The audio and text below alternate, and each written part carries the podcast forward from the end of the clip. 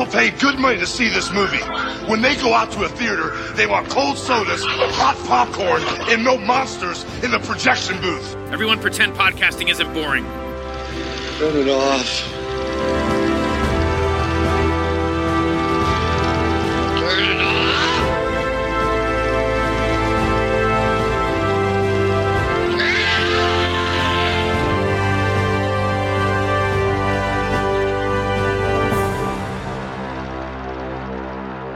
Testing microphone one two. Coming at you live from Africa.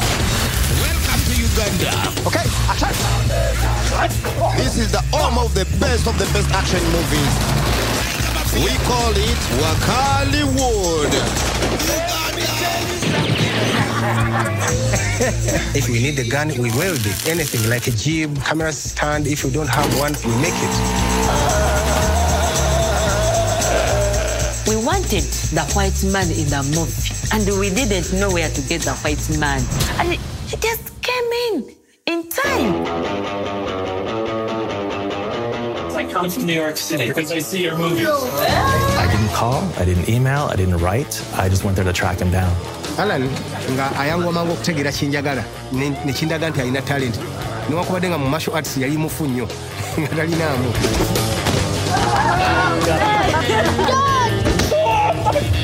Isaac created a new genre with me that he's excited about. It's called beating up the white person genre, and it turns out all of Uganda is just in love with it. And I think it's funny as hell.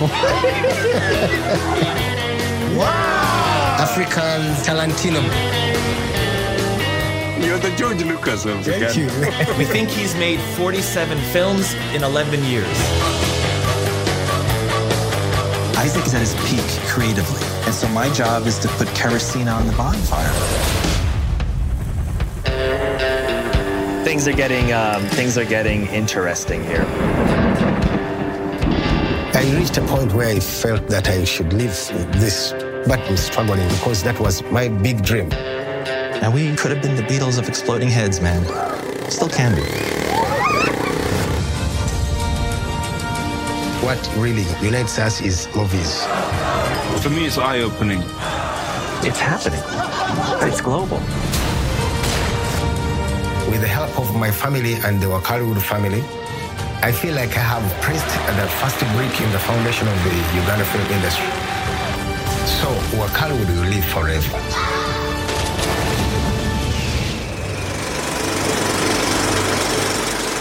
Hey, folks, welcome to a very special episode of the Projection Booth. I'm your host, Mike White. On this episode, I'm talking about the film Once Upon a Time in Uganda. It is a documentary directed by Cathryne Czubek, and it stars the one and only auteur himself, Isaac Nabwana. He is the director of such things as Bad Black, Who Killed Captain Alex, and about 30 other films, I think. He is a very prolific director from Hollywood, which is the name given to from Uganda, or at least Nabwana IGG. It's a great documentary. It is coming around through the Alamo Drafthouse releasing, so you can see it there. It will be out via streaming starting July 25th, 2023. Find out more at once upon a time in Uganda.com. Thanks so much for listening, and I hope you enjoy the interview. Cathryne, I'm going to start with you and ask you how did this project come to be? So I learned about Isaac's story back in 2012. Al just gotten back from his first trip to Uganda, and I met him at a film event, and he was vibrating with excitement about this story. And once he told me the story, it was I can't imagine any filmmaker, any storyteller not being interested in what Isaac was building in Wakali with Wakaliwood. And so it wasn't until though until 2015, like three years later, that we were actually able to go to Uganda. You know, you always wonder if a story is as wonderful as it is, will it be as good in person? And it was so much more. It blew me away. So I fell completely in love with Isaac and his family and the entire community and ever his journey. And it was just a real privilege for me as a storyteller to be able to tell the story of Isaac and his journey into the rise of success because there's so much that goes into it. People have a really specific idea when they think of like, oh, you make film or you've you've become successful, you're on like right it's one red carpet story or whatever, and they think everything's success. But there's so much that goes into being an artist. It was a complete privilege for me to be able to um, be able to tell this story. And Isaac, how was it for you when these strange people come over and say, "Hey, we want to make a documentary about you"? First of all, it was an opportunity for me. You know, uh, you, I reached a time that I wanted to tell my story, and uh, you know, you need people who come to you and you get trust them, and then you say, "Oh, these are the right people to tell my story." And I think uh, they are good people anyway. They came to me and they are, you know, you just look at them and you share them. I'm very good at spotting people anyway. If you if you look at what I've been doing, I, I look at it and you know, oh, this guy is good. But anyway, it was basically good for me. And I, when they came here, I had already received so many people, almost from different parts of the world. Uh, so uh, I was used to people, you know, but uh, there was also something I would, I never, sometimes would not like, like the media here in Uganda, uh, whereby uh, someone reported uh, my story uh, on a phone. Uh, he's a Ugandan, just a few few kilometers away from where I'm, I am. So he decided to uh, to call me, and I gave him my story. So what he did, uh, he misspelled my name. like like like I remember Ernest Serunya. It was called Ernest Sebunya uh, Wilson Kakule, it was called Wilson Kalule. So there are so many mistakes he made. I see that story on internet and I was like, why can't he come to me? And then I give him exactly what, you know, why should you call, you know, instead of coming? When someone come to you and you feel like you're going to give him exactly, you, you feel him or her and then you feel each other, then, you know, calling. So I, I was so happy when they said, we want to make a story with you here at Work Hollywood. Wakaliga, is it like a suburb of Kampala? Like, how does that work in relation to Kampala? Yeah, it is a suburb of Kampala. It is a suburb of Kampala. It is in, uh, you know, Kampala is comprised of uh, five divisions, uh, but we are in one of the division called the Rubaga, Rubaga division. Yeah, we are on four miles away from the center. So Rubaga is five square. I mean, Kampala is five square mile. and So we are on the fifth, on the fourth mile of Kampala from the center. Can I just point out too, like if you Google um, Wakaliga, you it um, will come up with Wakaliwood Road. Isaac, tell the story of how your road was named Wakaliwood Road. You know, because so many people have been coming here, uh, especially people from outside Uganda. Uh, that alone has made the community to decide that they should give me at least a lot somewhere. So because I they feel like I've I, have added something, I think, to the community. Uh, you know, uh, first of all, it was people came used to come and gather here. Ugandans, not I mean outsiders, and they were like, "What is what is done here? What is done here?" Uh, especially, I used to have these dreadlocks guys. and some of them mistake them for for being thieves. You know, it's like a hive of thieves. But now it became something. When it exploded, people started coming from all over the world, and they, oh, wait, wait, wait a minute. These are good people. They bring in people from, and you know, the the hotels around me I've been, you know, you know, um, accommodating people from all over the, the, the, the world. You know, it is something which has added, I think, to the community. And I think that's why they decided to give me a lot, a rain here and a lot. What made you pick up a camera the first time? What what was your inspiration to make your first movies? Yeah, the inspiration is a long story because uh, I can't say that it's it was one. It is a link. It is a link of you know stories. It starts from childhood where I used to draw a lot in exercise books. And, uh, and I remember when I was drawing one day, when my grandfather uh, phoned me drawing and he said, You are an artist. And that alone has been, you know, in my ears. And I was always boasting, telling my, you know, brothers and sisters, I'm an artist. Because I didn't know what I was saying anyway. At that time, I didn't know because my grandfather told me you're an artist, but I didn't know what exactly he meant. Because this is talent. You just draw and you just don't know where it comes from because it's a talent. But also, I would also link it to my brother who used to go and watch movies because I did not get a chance of going uh, to watch movies in cinema halls, which were coming up those days, local cinema halls, not this, you know, Indian cinema halls, but these local cinema halls were coming in this area uh, in the 80s. So uh, we were not allowed as children to go and watch movies uh, because of you know violence, especially sex violence in cinema halls. And also, if you get addicted to going to, to cinema hall, you never want to go to school. So our parents never wanted us to go to watch movies. So my brother used to sneak in and come back and tell you a story. So I remember him, you know, demonstrating like boom, Buddy Spencer crushing people, you know, Wang Guillaume, Bruce Lee, you know, he come with those names. I still have them. I remember that uh, story of Wild Geese. Yeah, I think it is Moore. Yeah, you know, you know, you you feel the, the movie, the way he used to demonstrate them. And uh, as an artist, for me, even up to now, it is the inspiration of him demonstrating. I, I like that, the way he does it. I did used to do it. Like also the, the signpost outside the cinema hall.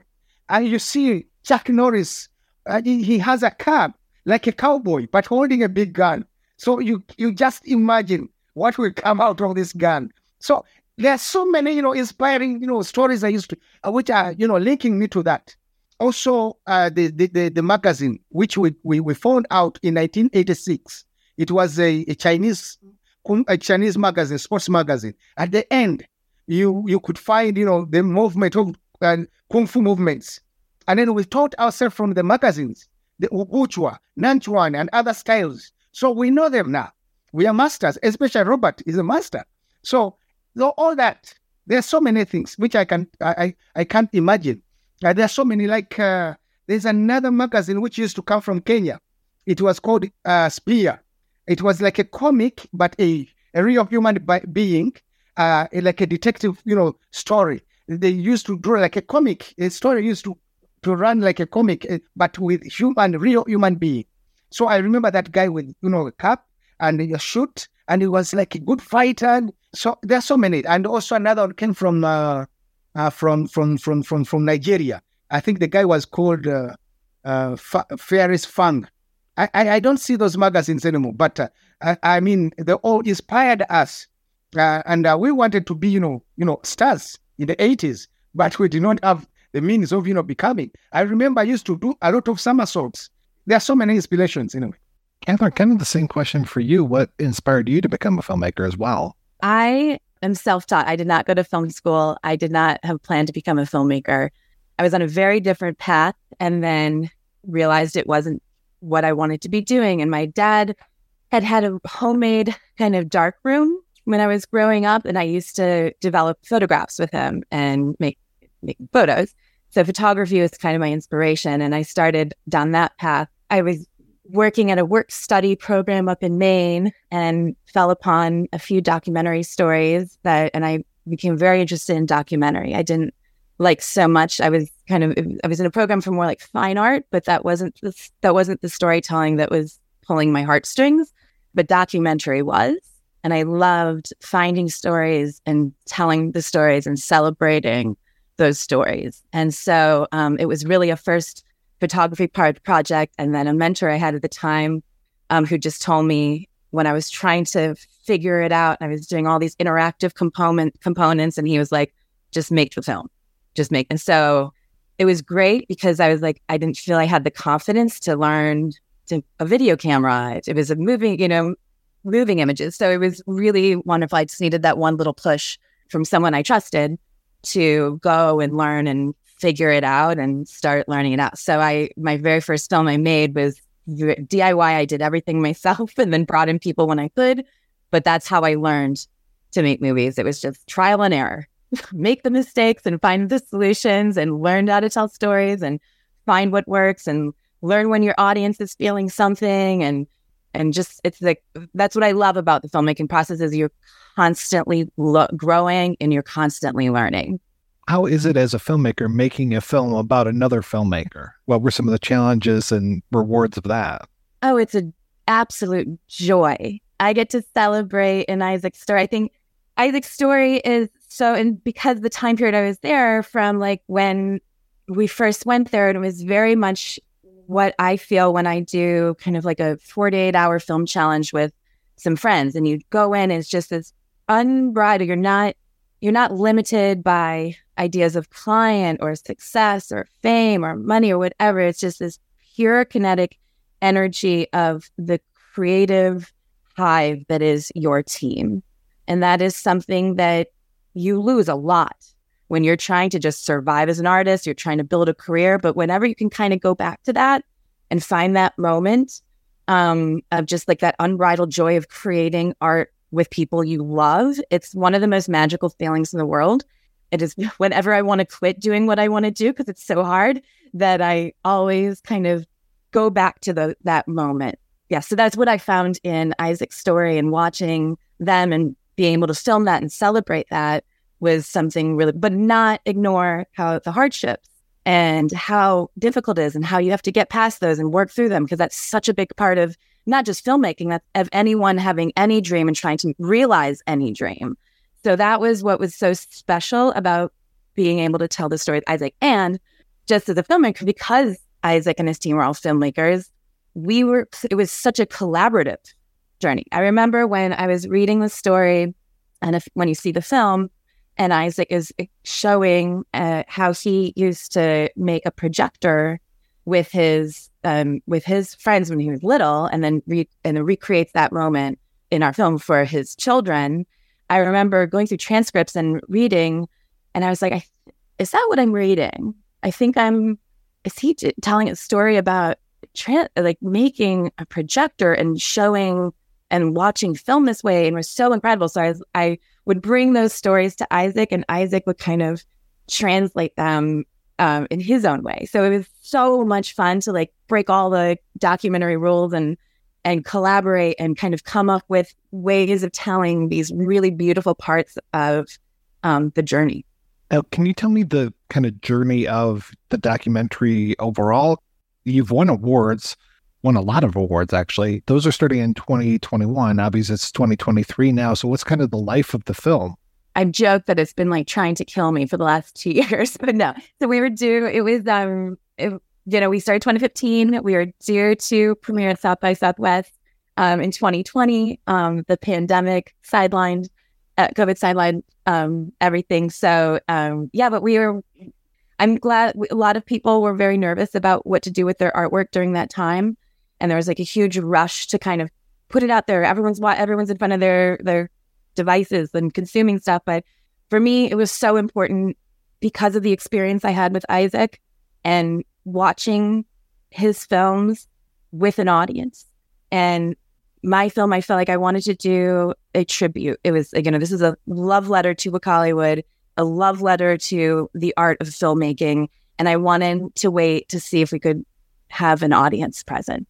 So we held out. Luckily, we found some partners that were willing to kind of join us in this energy of this experience we want to create with this summer in order to be interactive. Because the one thing that is so wonderful about what Hollywood and Isaac and his team is that they are so interactive with their audience. And I think that it's it's something that's lost a lot when people get carried away with pressure of succeeding or or the pressures of getting it out there, or the pressures of getting it seen. Like it's there's so much going on, but that connection with audience is one of the most beautiful things in the world that Isaac does with his work, and it's something that I wanted to make sure the our documentary could um, also do. Isaac, I've got two real quick questions for you because I know we're running out of time. But one, can you tell me where's the best place for people to actually see your films to be able to to get access? And two, can you tell me the relationship of DJs with uh, your films? Because I, have heard about like DJ culture in Uganda, and I'm totally unfamiliar with it. We have uh, movies on Amazon, uh, like OK Captain Alex, I, I, think, and Bad Black. Uh, I've forgotten the, the the company Agafa, I think. Agafa is distributing them in the outside Uganda. You can also watch uh, OK Captain Alex on YouTube. It's free and I think Bad Black, I think so. You can, I think, I don't know, I don't, I don't but you can watch at least who killed Captain Alexon. Uh, yeah, you can also, I mean, go on our social media platform. You find something. You find something like also the Patreon also. Uh, you can Patreon. You also see some footage, especially uh, the new Who Killed Captain Alex Part Two. There is that clip which I've you know uh, given out in on on my Patreon page. I, I think people should see what is coming, the fire, no fire coming. yeah, uh, yeah. Uh, the, the, the relationship between my movies and VJ, VJ is uh, is is video joker. Uh, that is the I mean the, that person who speaks on top of the movie. I, we call him VJ here in Uganda, and I, I think it started here in Uganda in the 80s. Uh, the first VJ is, I believe, the first VJ because we all, don't know who was the first VJ, but the first VJ was my classmate. Uh, the first we knew in this area uh, was uh, called Chiwa Chiwanuka. He was my classmate in 1985. Later on, in 1986, 87, 88, I started hearing that the VJ, but because I did not go to cinema hall, but Robert would come and oh, it's your brother, it's your friend, your classmate. I mean, it's, it's Chiwanuka is doing it. So uh, that when it came, I, I think it came as, uh, it, the VJ came as an interpreter of uh, especially Chinese movies. At least we could listen a little, understand a little of English, though we needed someone also to uh, uh explain more what the Hollywood movies meant. The the, the Nollywood, I mean the the Bollywood movie, the uh, the movies from Hong Kong. Uh, we didn't know anything about what they were talking about. Yeah, anyway, uh, our English was not good also, so we needed someone to translate. But these guys came with a, a trick of you know spicing the movie with a lot of jokes you know, to understand it, you, yes, it's good you understand, but you also needed a joke. I mean, something, you know, spicy. It's like spicy and sweet to, to make it more, more, more, more, more interesting. So that is the, the, the meaning of a, a, VJ in Uganda. So uh, for me, it is VJ Emmy, uh, the first VJ to do a Ugandan movie. It was VJ Emmy. And it was in Luganda. Our language is Luganda. So he first did it in Luganda. And uh, that movie became a new movie. I had already taken it all over the country. And people were like, in fact, I, I brought a VJ as a means of, uh, it was marketing, tra- a marketing strategy. When I realized that the youth, which is, uh, I mean, the youth have 75, 75% of our population. So when I realized that the youth are not watching my movie because they normally don't have uh, TVs at home, they always hang up in the in the cinema halls in the evening. These are the border border guys and others. So I realized that they don't watch my movies. And when I put my movies in the cinema hall because they did not have VJ, they were rejected. So I realized, oh, I needed a VJ. So that's why I went to VJ Emmy. And then when I talked to him, he was like, I can't do it. So Uganda, why do I do it? Uganda translated Uganda into Uganda. But when he did it before the audience, I tell you, it was mass. It, people were like, oh, and it was like an American movie in that sense because they were used to Western movies. So that is how Emmy realized that it is very important and it was also fun making a Ugandan movie into a, making a Ugandan movie into a VJ movie. So that is how VJ Emmy became, uh, you know, our VJ, and and now is very famous for for VJing U- Ugandan movies. There's other VJs in Uganda, but for him, is very famous for Ugandan movies, and that's why uh, he's very famous, especially with with the ladies, because ladies are our a big, uh, you know, fan base. Isaac, Cathryne, thank you so much for your time today. I really appreciate this. It was such a blast talking with both of you. Thank you. We're we're talkers, so it was really fun.